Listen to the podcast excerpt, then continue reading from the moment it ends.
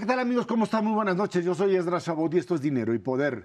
Jesús Murillo Caram, ex procurador general de la República, fue vinculado a proceso por los delitos de tortura, desaparición forzada y contra la administración de justicia por el caso de la desaparición de los 43 estudiantes de Ayotzinapa en 2014. El juez confirmó la detención preventiva justificada por el riesgo de fuga de Murillo Caram por 90 días hasta que se concluya la investigación complementaria. El exfuncionario dijo durante la sesión que nadie ha podido refutar lo que él llamó su verdad histórica a pesar de las fallas y errores que se pudieron haber cometido. La defensa pidió que se desestimaran las pruebas que presentó la Fiscalía General de la República para imputarlo. Luis Miguel González, Anoche Cervera, ¿cómo estás? Muy buenas noches. Buenas noches. Bueno, pues este fue, eh, ha sido el tema sin duda de esta semana. Eh, eh, el presidente de la República el viernes pasado, jueves, viernes pasado, eh, trataba de cerrar el capítulo de Ayotzinapa bajo el principio de que pues aceptaban primero que los estudiantes eh, habían fallecido, habían sido desaparecidos, habían sido asesinados.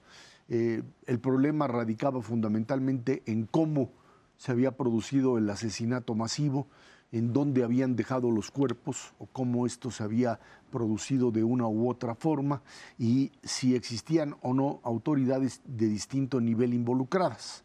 Eh, hay que recordar que muchos de los que aparecieron originalmente como parte de eh, esta pues, eh, tragedia han sido liberados por cuestiones de procedimiento, incluso varios de los líderes de Guerreros Unidos que eh, pues se dice fueron torturados o no se les cubrió lo que es el debido proceso y quedaron en libertad y aquí comienza un juego bastante pues eh, difícil de procesar con respecto a quién es el responsable.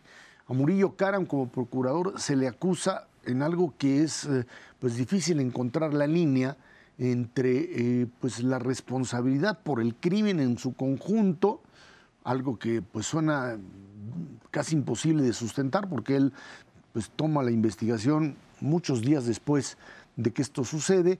Y el otro tema que es el hecho de haber escondido, se dice, la investigación o parte de la investigación para tratar de alguna manera de encubrir a lo que sería el propio gobierno de Peña Nieto, en esto que se creó, con que se identificó como crimen de Estado y que hoy se trata de personificar en la figura de Murillo Karam, sin tener más responsabilidades que el propio Murillo, nadie, ni el antiguo secretario de la Defensa, ni el propio Peña Nieto.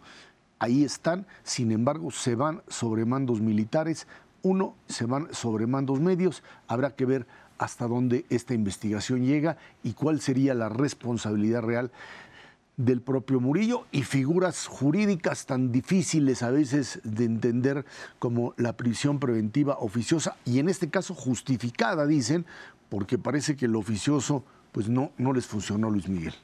Eh, lo primero que uno piensa es la herida sigue abierta. O, todo el tiempo que ha pasado desde septiembre del 2014 hasta ahora, casi ocho años, no bastó para cicatrizar y luego tenemos esto de quiénes son los responsables, entender diferencias entre responsabilidad y culpabilidad. Decías bien tú, ¿por qué se traza la línea de manera un poco caprichosa solo en dirección de Murillo Karam? ¿Qué pasa con altos mandos del ejército? Eh, autoridades locales de Guerrero. Dices, eh, Murillo Karam se hace cargo de la investigación 10 días después de los asesinatos o de los hechos eh, vamos a decir, trágicos. En ese contexto, ¿quién responde por los 10 días previos a que la Procuraduría se hiciera cargo? Evidentemente estamos ante una investigación que no puede dejar de ser política, no lo digo como peyorativo, creo que cosas de ese nivel, de ese impacto, tienen una dimensión política eh, cuando dice Murillo Karam, la verdad histórica no ha sido desmentida a pesar de los errores, la, narración en general de la, verdad histórica se, se, confirma, pero los errores y omisiones no es cualquier cosa. Quiero decir, somos un país donde estamos muy mal acostumbrados a hablar de errores y omisiones sin responsabilidad. Alguien debe hacer frente por errores y omisiones. Tenemos el señor Cerón en, Israel.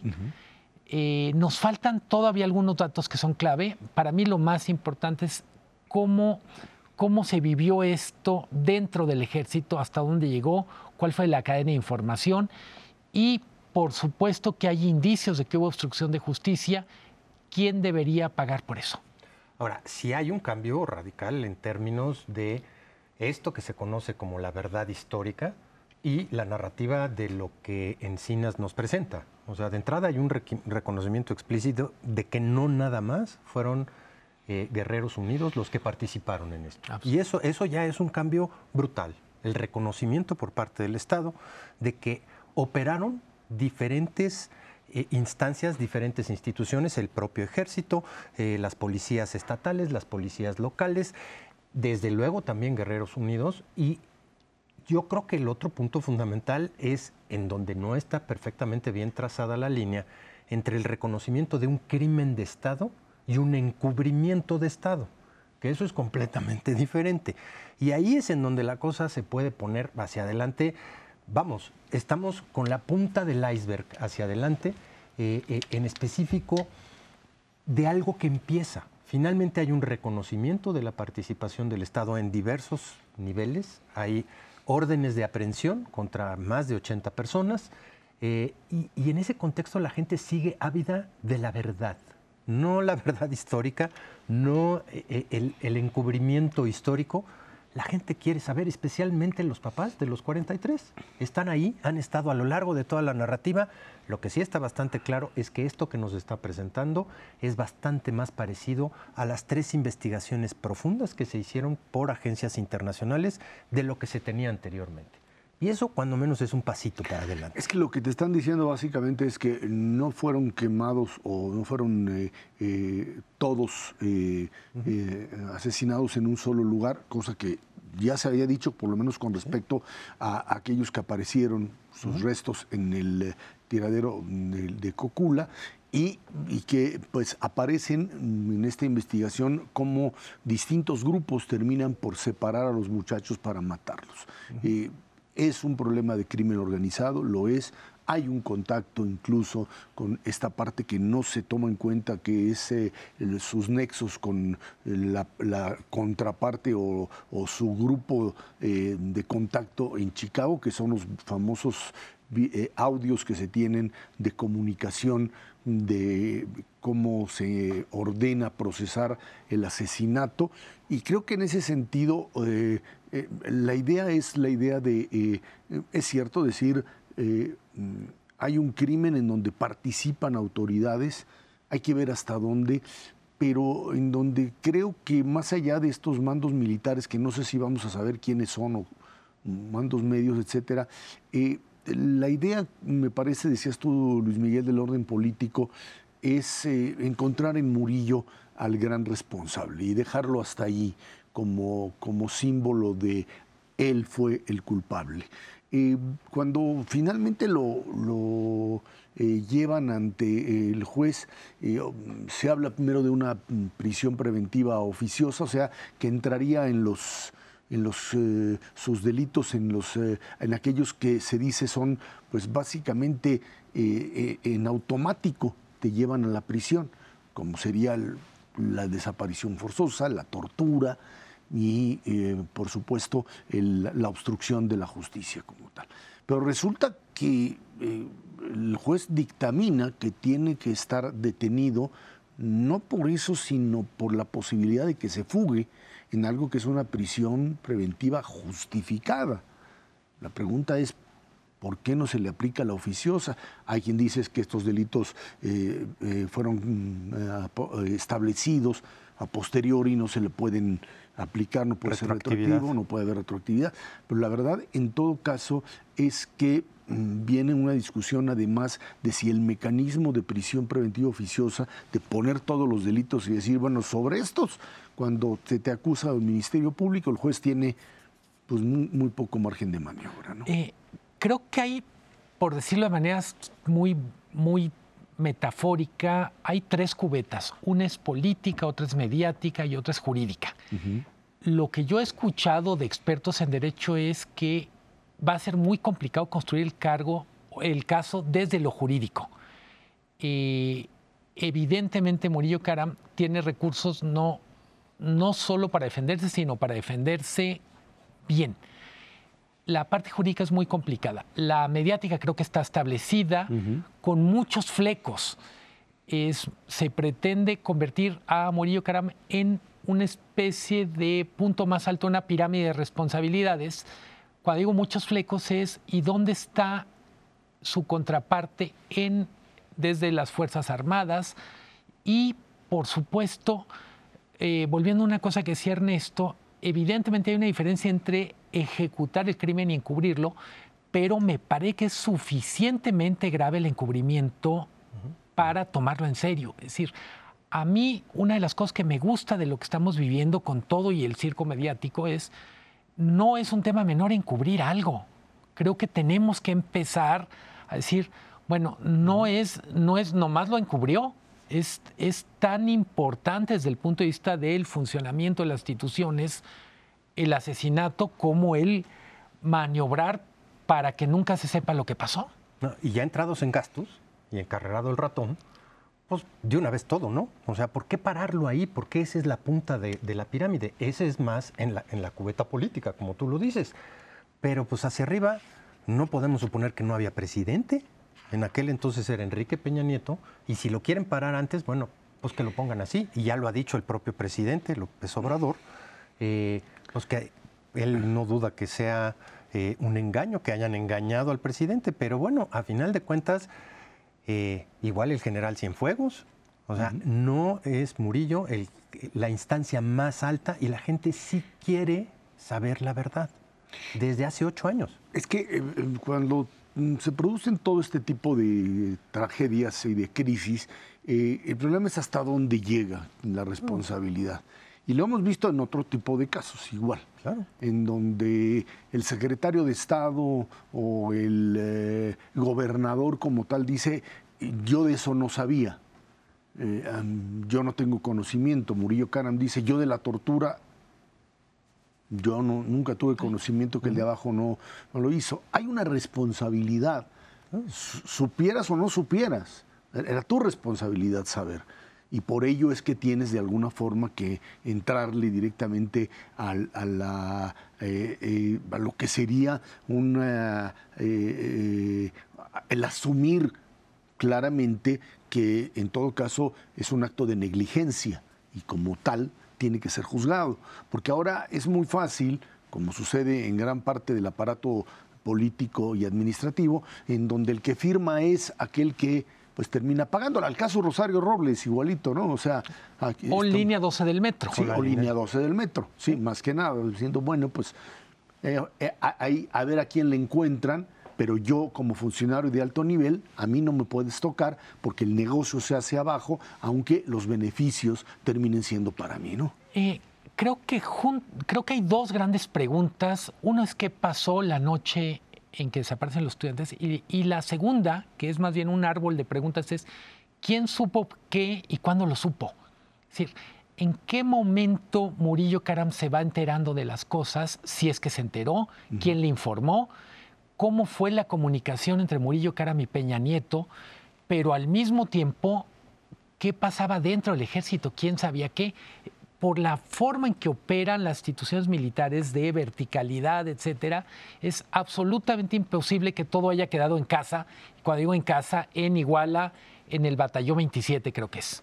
Y, hay que también entender que esta idea de que los asuntos locales se manejan como locales es una tendencia también muy clara por parte de los gobiernos, no meterse. O sea, el, primer aviso de que hay manifestaciones y que van hacia Iguala, etcétera, se trata de manejar siempre como un asunto local. Eh, de hecho, los primeros 10 días de esta, después de esta catástrofe, eh, el, tema es que lo maneje originalmente el gobierno del estado de Guerrero, con Ángel Eladio Aguirre, que era el gobernador, y hasta ahí lo dejamos. Eh, como sucede en muchos casos cuando se dan este tipo de, eh, masacres, pero lo cierto es que esto terminó también siendo extrapolado y convertido en una bandera política Desde la oposición desde en la aquel opo- entonces. Desde la oposición en aquel entonces, sin que el gobierno tuviese la capacidad de actuar, ¿no? Ojo, no solo era la oposición desde lo político, está todo este activismo de derechos humanos, que no necesariamente cabe en una sigla partidista. Es un caso emblemático, sobre todo en términos de derechos humanos. Y hay que recordar también lo que representa la propia escuela de Ayotzinapa en términos de confluencia de grupos criminales por un lado y modelos de adoctrinamiento revolucionario en donde esta parte no, no encaja o, o- más bien encaja muy bien en algo tan difícil como es el ámbito de la pobreza y el, eh, el radicalismo en estos lugares. La, ¿no? la guerrilla en Guerrero, que, Así es. que de alguna manera sigue. Histórica. Es parte como tal. Vámonos a una pausa y de regreso platicamos con usted precisamente el tema de la pobreza laboral, esto que ha afectado a muchísimos mexicanos durante este año. Esto es Dinero y Poder.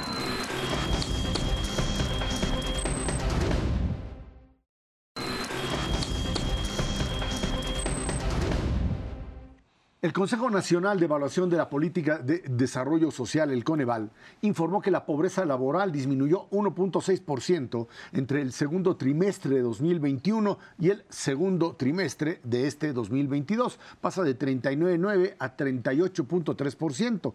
Explica que el ingreso real per cápita por persona se incrementó 4.8% al pasar de 2.747 pesos a 2.880, acompañada de un aumento en el número de personas ocupadas, aunque dijo que este aumento en la ocupación se concentra en empleos de un rango salarial que se encuentra en menos de un salario mínimo. Zacatecas, la Ciudad de México y Quintana Roo son las entidades con mayor disminución de la pobreza laboral y en contraste Campeche, Baja California y Guerrero fueron las que registraron el mayor aumento. Se encuentra con nosotros John Scott, doctor John Scott, investigador académico del Coneval. John, muchas gracias por estar aquí con nosotros en Dinero y Poder. Buenas noches. Buenas noches, con mucho gusto. Muchas gracias por la invitación. Estos datos eh, que plantea el Coneval hablan de una recuperación parcial de lo que sería el ingreso, no solamente el ingreso, sino las condiciones en determinado segmento de la población, de los más pobres. ¿Cómo lo explicas? Sí, bueno, es un cambio eh, pequeño, pero en efecto los dos primeros trimestres del año vemos que eh, hay una reducción, lo cual es, es, es importante y a celebrarse, sobre todo porque se da justamente en un contexto de, de alta inflación, ¿no? Sobre todo alta inflación en, el costo de la canasta alimentaria. Eh, y que además, pues obviamente es algo que va a persistir en los próximos trimestres. Entonces, eh, yo creo que se explica por dos razones principales. Una es eh, porque eh, la, la ocupación ha aumentado. Si ustedes se fijan en los datos, en realidad el, el ingreso por ocupado, el eh, los salarios, el ingreso laboral por ocupado, ese no aumentó, ese bajó eh, ligeramente. Eh, lo que aumentó fue el ingreso eh, eh, laboral per cápita del hogar, ¿no? Y eso quiere decir, eso solo es posible si aumentaron los miembros del hogar que están eh, contribuyendo con ingresos salariales al ingreso total del hogar. Entonces, eh, esa es la buena noticia. Y creo que la otra, eh, eh, sin duda, pues refleja el efecto del aumento del salario mínimo y de los salarios que se da siempre a principios del año, ¿no? Y en este, en este año, como en los años recientes, hubo un aumento bastante significativo en el salario. Eh, ese efecto, digamos, que siempre se da en los primeros trimestres, sobre todo en el primero y en el segundo, pues no, no, no se va a dar en, en los siguientes, eh, porque ahí hay- no- ya no hay el cambio. Persiste, obviamente, el- los ingresos del salario, eh, del nuevo salario, pero no, no va a haber un aumento. Entonces, pues hay que, eh, el tema inflacionario sigue siendo un gran reto que hay que, hay que mantener en la mira, eh, sobre todo para los próximos trimestres. Eh, John, un- una pregunta muy directa y específica. Eh, La mayor parte de estos nuevos empleos que se generaron durante el último año son de ingresos relativamente bajos y esos son difíciles de encontrar en el sector formal. Nada más por conclusión lógica, están ubicados fundamentalmente en el sector informal. ¿Cómo nos pega eso hacia adelante? ¿Se está informalizando todavía más la de por sí informal economía mexicana? Eh, sí, digo, persiste una brecha bien importante, eh, como también presentamos en el, en el informe, eh, es más del doble los salarios de la, de la población formal. Eh, y eh, digamos, no, no es que esté aumentando, ciertamente la brecha es similar a lo que era hace un año, pero sí hay, hay un aumento más alto en, en, en, los trabajadores informales, en efecto. no, no creo que sea un cambio estructural, pero sí pues, persiste el problema de que tenemos un país con una economía, con un mercado laboral fraccionado y dividido entre un sector moderno, altamente productivo y un sector informal con escalas de producción, tecnologías, etcétera, de un orden mucho menor. Entonces, sí, yo creo que eso es uno de los problemas centrales. No es un problema, digamos, de este trimestre, ciertamente, pero es un problema fundamental que se debe resolver, ¿no? Que tiene que ver con los temas muy complejos, ¿no? Con las desigualdades educativas, los incentivos a la informalidad, eh, que tienen que ver con la, los costos de la seguridad social, etcétera, ¿no? Es un tema que ha sido analizado en mucho detalle y es de gran complejidad. No es de la coyuntura actual, pero sí es bien importante. Eh, doctor Scott, buenas noches. Eh, hablamos en parte en esta pesquisa de buenas noticias de una disminución, pero llama la atención de todos modos, estamos hablando de un, de un porcentaje muy alto de la población en pobreza laboral, de un número enorme de personas. ¿Cómo pasar de estos avances marginales a pasos significativos para abatir la pobreza laboral? ¿Qué ha funcionado y qué de plano tendríamos que reconsiderar porque no está funcionando? Sí, en efecto, a pesar de que haya afortunadamente una tendencia en los últimos trimestres a la baja, pues todavía eh, estamos significativamente por arriba de donde estábamos el, trimestre anterior a la, a la crisis, a la pandemia eh, que vivimos en los últimos dos años, ¿no? Donde eh, pues, estaba más cercano a 36% el nivel y hoy en día está en 38% el nivel de pobreza laboral, ¿no? ¿Qué se puede hacer? Pues sin duda mejorar la, los ingresos salariales y las tasas de ocupación. Las tasas de ocupación, como, hemos visto, han mejorado y de hecho eh, las tasas de desocupación en México no son particularmente altas, de hecho son bastante bajas. El problema de México no es la desocupación, no es, el desempleo, es más bien eh, lo que INEGI llama la ocupación crítica o, el, empleo eh, en condiciones críticas, que es que los salarios son muy bajos y, la, y, y, hay gente que pues, no puede trabajar todas las horas que quisiera trabajar. Y eso pues, produce un nivel de ingreso que es insuficiente para cubrir sus necesidades. Entonces, mejorar la calidad de los trabajos, mejorar los salarios. Creo que la política de salarios mínimos, eh, eh, fortalecer el salario mínimo en forma gradual, ha sido acertada porque México era un país excepcionalmente, donde el salario mínimo era excepcionalmente bajo, ¿no? Comparable a, los países más pobres de América Latina, ¿no? Era un, un outlier completo, ¿no? Entonces, a pesar de que ha subido bastante, eh, eh por, por haber partido una base tan, tan baja, yo creo que ha sido acertado. No, no, no, no, ha, no ha significado una, una presión sobre el empleo o sobre la inflación. Entonces yo creo que eso ha sido acertado, pero se necesitan además eh, pues cosas que ya son más de largo plazo, ¿no? Mejorar, eh, resolver el problema de la informalidad, eh, por ejemplo, con reformas eventuales al sistema de seguridad social, eh, para no crear, el sistema de seguridad social crea esta, este costo bien importante de acceder a la formalidad. Eh, y eso, pues si no se financia de otra forma, si no se integra la parte no contributiva con la parte contributiva, ¿no? las pensiones de adultos mayores con el sistema contributivo, va a permanecer, va a permanecer esa división entre los dos grandes grupos, ¿no? los formales y los informales. Eh, John, esta medición que hacen ustedes trimestralmente es de pobreza laboral y se eh, basa fundamentalmente en, el análisis de los ingresos laborales. Eh, complementa, desde luego, a la que hacen cada dos años, basado en la encuesta ingreso-gasto de los hogares. Y, eh, pues, sin duda alguna, es una contribución, pero nos deja un poquito en el aire, especialmente en el 2022 eh, tendremos la información de la encuesta ingreso-gasto de los hogares hasta el 2023 de qué pasa con las otras dimensiones de la pobreza. Eh, hay mucha preocupación en el sector académico, desde luego por lo que pasó en el 2020 con la parte de salud, de cobertura de salud, ¿Tienen a ustedes alguna pista de qué es lo que ha estado pasando con este tipo de indicadores en, en los últimos 18 meses?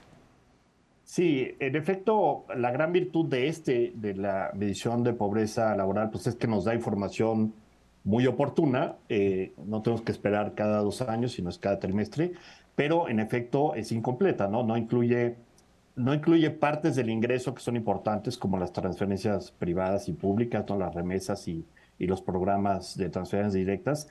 Y eh, eh, y por el otro lado, obviamente, no incluye las dimensiones eh, sociales, las carencias sociales de salud, etcétera. Coneval ha generado recientemente distintos indicadores. Tenemos todo un sistema que se va actualizando de, indicadores sociales, de desarrollo social, y ahí se puede encontrar mucha información muy detallada de, los ámbitos educativos, de salud, de alimentación, etcétera y también eh, eh, producimos eh, reportes. hay uno reciente, no sé si ya salió, si está a punto de salir, sobre justamente el estado de salud y del sistema de salud, que en efecto es un tema crítico, es un tema bien importante. Vimos en la del 2020 que pues cayó enormemente la cobertura en la medición nacional del 2020, que cayó enormemente la cobertura del sistema de salud por la transición entre un sistema a otro y hay muchos indicadores. Obviamente era una circunstancia particular porque iniciaba también eh, una, una la, pandemia, etcétera, pero hay, hay indicadores que sugieren, eh, como por ejemplo el aumento del gasto de bolsillo en salud, que sugieren que pues, sí hay un reto bien importante con los servicios públicos. Eh, pero sí, tenemos estos, estos otros sistemas que pueden encontrar ustedes en la página que actualizan esa información. No vamos a tener todo el cuadro completo, en efecto, hasta que tengamos todo junto, digamos, hasta que tengamos la medición eh, eh, que se va a ir a campo muy pronto por parte del INEGI, pero que va, va a ser publicada pues, a mediados del año que viene. Rápidamente, John, el tema inflación se espera mm, pues un golpe fuerte, si no es que ya se ha detectado. ¿Hasta dónde esto puede afectar o tienen proyectado que afecte este tipo de pobreza? Eh, si ustedes se fijan en el reporte aparece una gráfica que muestra la, además de la inflación general que pues se acerca a 8%, que es muy alta en el último trimestre, la inflación de la canasta alimentaria, que es la relevante acá, que está muy por encima, ¿no? Y más bien tiene niveles cercanos al 12, 13%. Entonces, en efecto, yo creo que ese es un gran reto, eh, controlar la inflación de la canasta alimentaria. Eh, eh, y pues hay que mantenerse muy vigilantes a eso. Yo creo que eh, en los próximos trimestres, donde ya no va a haber este efecto de los aumentos a los salarios que, que sucedieron estos trimestres, el, el, efecto de la inflación puede ser muy importante y hay que estar pues, vigilando ese efecto y eh, pensando en soluciones en caso de que, de que brinque, sobre todo protección alimentaria, eh, porque esto ¿no? incide en, en, en, las oportunidades alimentarias de los sectores más vulnerables. John Scott, investigador del Coneval, muchísimas gracias por estar aquí con nosotros. Al contrario, muchas gracias a ustedes, con mucho gusto. Vámonos a una pausa, esto es Dinero y Poder.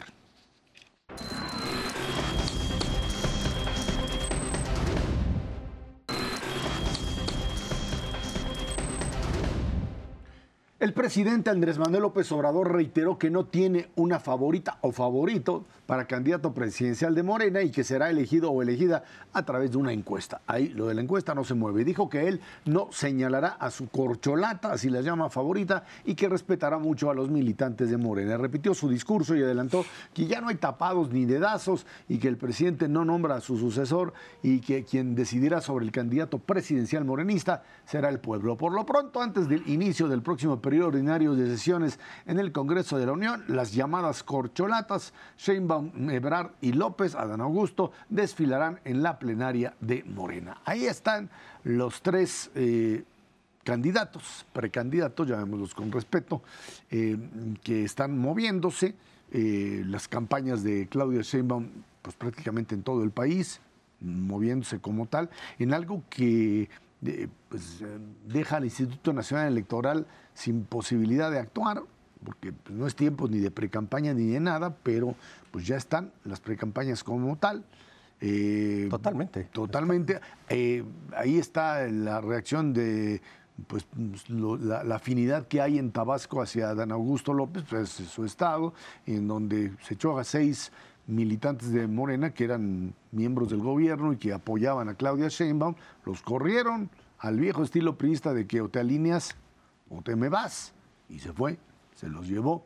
Les costó ahí el apoyo, van a tener que venir a trabajar seguramente al gobierno de la Ciudad de México, no les va a quedar de otra, eh, o quedarse desempleados por allá. Y bueno, pues sí, por supuesto, pues las otras, las otras figuras, un Marcelo Ebrard que por un lado eh, se alinea, por supuesto, porque sabe bien que sin el visto bueno del presidente seguir caminando es muy difícil, pero que trata de manejar algo así como una agenda internacional mucho más flexible que aparezca frente a los Estados Unidos como Mm, alguien con interlocutor. Hay que recordar que el próximo 12 de septiembre llega a México Anthony Blinken, el secretario de Estado, mm, mm, algo así como para que me digas, señor López Obrador, ¿qué vas a decir el 16? No vaya a ser que nos des un sustote, ah, independientemente de que el, día de hoy el presidente haya dicho que, por supuesto, el Tratado de Libre Comercio no, no se va a cancelar, pero por lo pronto Blinken estará acá y Marcelo Ebrard tiene que jugar las cartas, dice, de la moderación por un lado, pero también del alineamiento con el presidente, porque si no, no hay posibilidad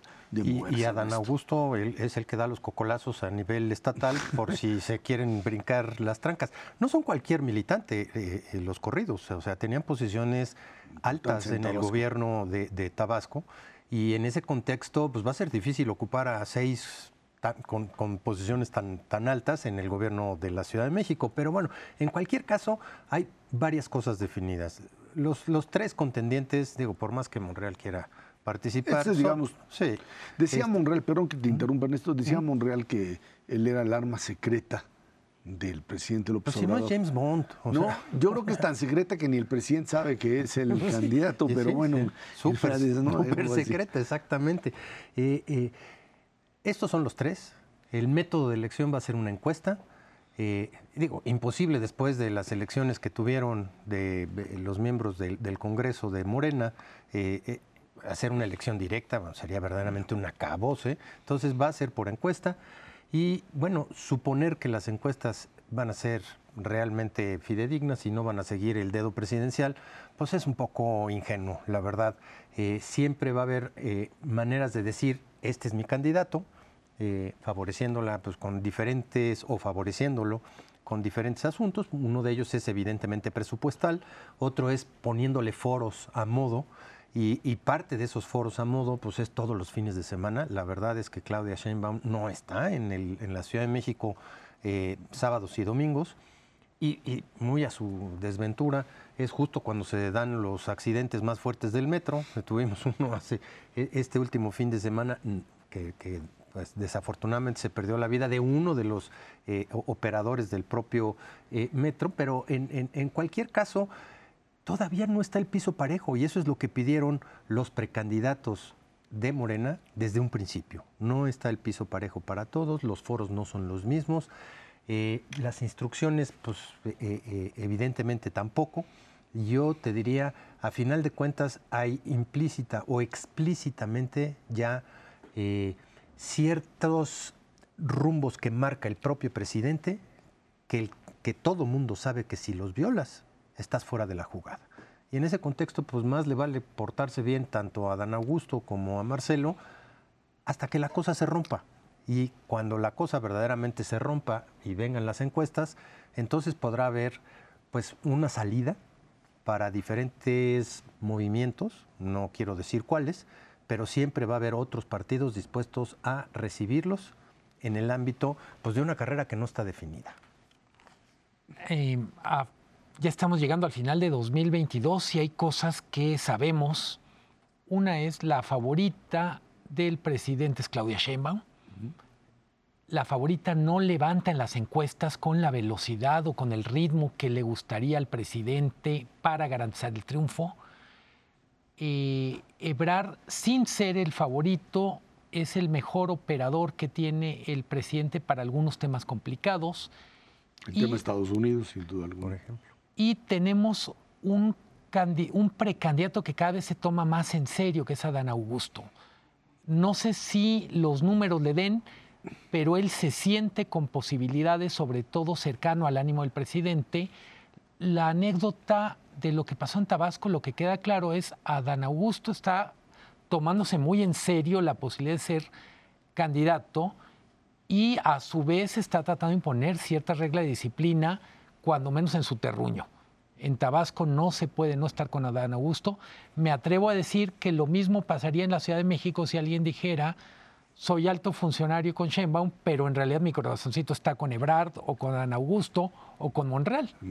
y ahí la pregunta es, ¿cómo van o se van emparejando los diferentes gobernadores, ya son 22 de Morena, con los diferentes candidatos? Absolutamente. Luego, pues, menciona el presidente una y otra vez la encuesta, y lo cierto es que la experiencia de las encuestas en los procesos para elegir gobernadores ha, sido... Candidatos. Yo diría, candidatos, perdón, totalmente de acuerdo. Eh, ha sido todo menos transparente. Algunos de los candidatos, precandidatos que no fueron elegidos eh, han, han pedido una cosa tan simple como ver la encuesta y, y, la verdad es que... No se las eh, enseñan. Es, es, más secreta que la fórmula de la Coca-Cola. Sí. O que eh, la candidatura del senador Monreal. sí, el, arma secreta son las encuestas. claro, no es el en, en ese sentido, hacer tantas veces referencia a las encuestas, pero al mismo tiempo tener la claridad, incluso entre los militantes de Morena, que las encuestas no son totalmente confiables, porque, insisto, nadie las ha visto, incluso los que la han solicitado, lo que han recibido es un, un, gigantesco no. En ese sentido, me parece que vienen probablemente los seis meses más importantes de la, de la competencia, solo por mencionar, los otros dos que levanta la mano afuera de estos tres es Monreal y Fernández Noroña, que aparentemente tiene mucho, mucha conexión con el militante promedio de Morena. Lo digo solo por poner el tablero completo y desde mi punto de vista la pregunta más relevante es si las reglas del juego como están van a garantizar la lealtad una vez que se elige el candidato. Yo, ahí creo que el grave problema es eh, cómo actúan, cómo actúa Claudia Sheinbaum me queda muy claro. O sea, es la candidata del presidente, va de acuerdo al librito, lo que diga el presidente yo lo repito, ¿sí? en automático, hago las campañas, hago eh, las giras, etcétera, etcétera, y no me muevo de ahí. Eh, no condeno a nadie, no le pego a nadie, digo que lo que sucedió en Tabasco pues es, está mal y hasta ahí me quedo. Eh, el, interrogante es tanto Dan Augusto y en mayor medida Marcelo Ebrard, ¿qué es lo que pasa por su mente cuando saben que en este momento, pues todo, todo está en la línea de que Claudia Sheinbaum va a ser la candidata? ¿Qué es lo que tienes que hacer para, eh, eh, digamos que la, encuesta salga favorable a ti, que pues hemos visto que en algunas encuestas Marcelo va creciendo, sino que para que eso termine por convencer al propio presidente de la República que esa es una mejor opción. Hay, una, ahorita, ¿qué es lo que tienen que hacer? La tentación de meterse en cadillas es enorme. Que lo que es una competencia por arriba de la mesa empiece a ser literalmente un, una, un juego de quién le puede hacer perder más al otro y en última instancia minando los resultados, la, operación del gobierno. Ese es para mí el riesgo más alto. Bueno, como en el fútbol, juegas al, pero al filo del reglamento. ¿Cómo hacerle? Porque la verdad es que la tentación es tremenda y lo hemos visto en otras elecciones. En muchas delegaciones de la Ciudad de México en el 2021, pues hubieron muchas zancadillas y perdieron muchas eh, de, bueno, el caso, el caso de la Cuauhtémoc, de la donde básicamente que le acusan a Monreal de haber operado. Ahora, en ese mismo sentido, eh, parecería ser que eh, el, que termina enormemente dañado es el propio gobierno federal, en la medida en que pues, te quedan dos años de gobierno y lo que tienes internamente es pues, además de los problemas normales que se tienen y de una coyuntura muy difícil, pues funcionarios que se estarán dando golpes a diestra y siniestra. ¿eh? no, no hay que olvidar el golpeteo también al INE en este marco. Bueno, pero porque obviamente es un árbitro que pues, tiene supuestamente atribuciones, pero no puede parar estas precampañas. No hay forma. Se están dando No, fuera del A ver, terreno no de juego. puede el INE, pero habría cosas que le corresponderían, por ejemplo, a la Secretaría de la Función Pública o a la Auditoría Superior. Eso, Eso no va a suceder. No, pero, pero lo que quiero decir es, estamos en un terreno donde se puede argumentar si se están usando recursos públicos con otros fines o, dicho de otra manera, desviando. A lo mejor en Suiza eso puede suceder, sin duda alguna. O, o- Vámonos. o con el candidato que no quieres. Vámonos. Vámonos, exactamente. Vámonos a una pausa y de regreso. Inflación otra vez para arriba en este país. Esto es dinero y poder.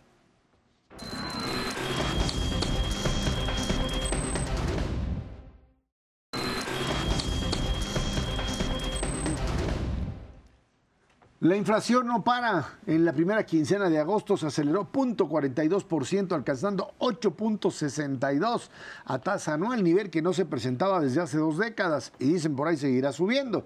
En otro asunto económico, en junio pasado, indicador global de actividad económica disminuye 0.3% a tasa mensual, avanza 1.8% en su comparación anual. En este contexto, durante el segundo trimestre del año, el PIB avanza 0.9% en términos reales a tasa trimestral y 1.9% a tasa anual. Por componentes, las actividades primarias, secundarias y terciarias aumentaron 0.9% respecto al trimestre, el primer trimestre del año. A ver, eh, le bajan primero un poquito el nivel de crecimiento en lo que sería esta revisión del PIB.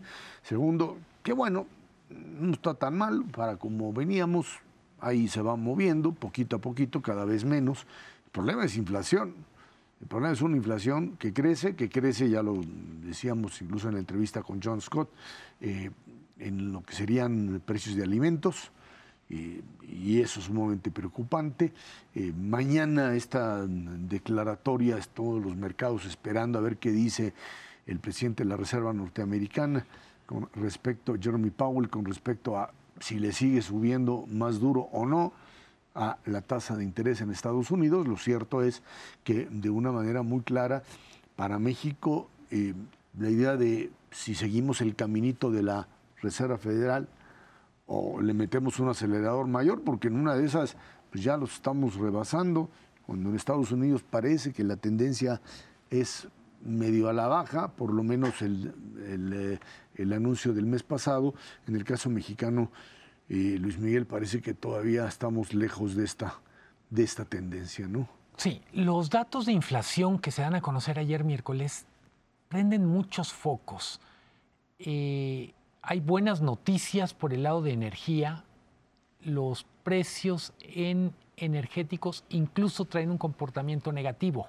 Quiero decir, eh, un crecimiento negativo o de crecimiento. Lo mismo pasa con los bienes y servicios o tarifas administradas por el gobierno. Esa es la parte buena. Todo lo demás que tiene que ver con alimentos es verdaderamente está lleno de focos rojos prendidos. Primero, tenemos alimentos procesados, están subiendo más de 12%, y lo que podríamos llamar productos del campo están subiendo prácticamente 14%. En ese contexto, eh, uno puede llevarse a preguntar, ¿ha servido el PASIC en la manera en que está presentado? ¿Y por qué pregunto esto? Antes del PASIC ya teníamos el subsidio a la gasolina, entonces habría que quitarlo de la ecuación. Los bienes que en teoría tendrían que protegerse a través de un programa específico que incluiría incentivos a producción, etcétera, simplemente siguen subiendo de manera constante.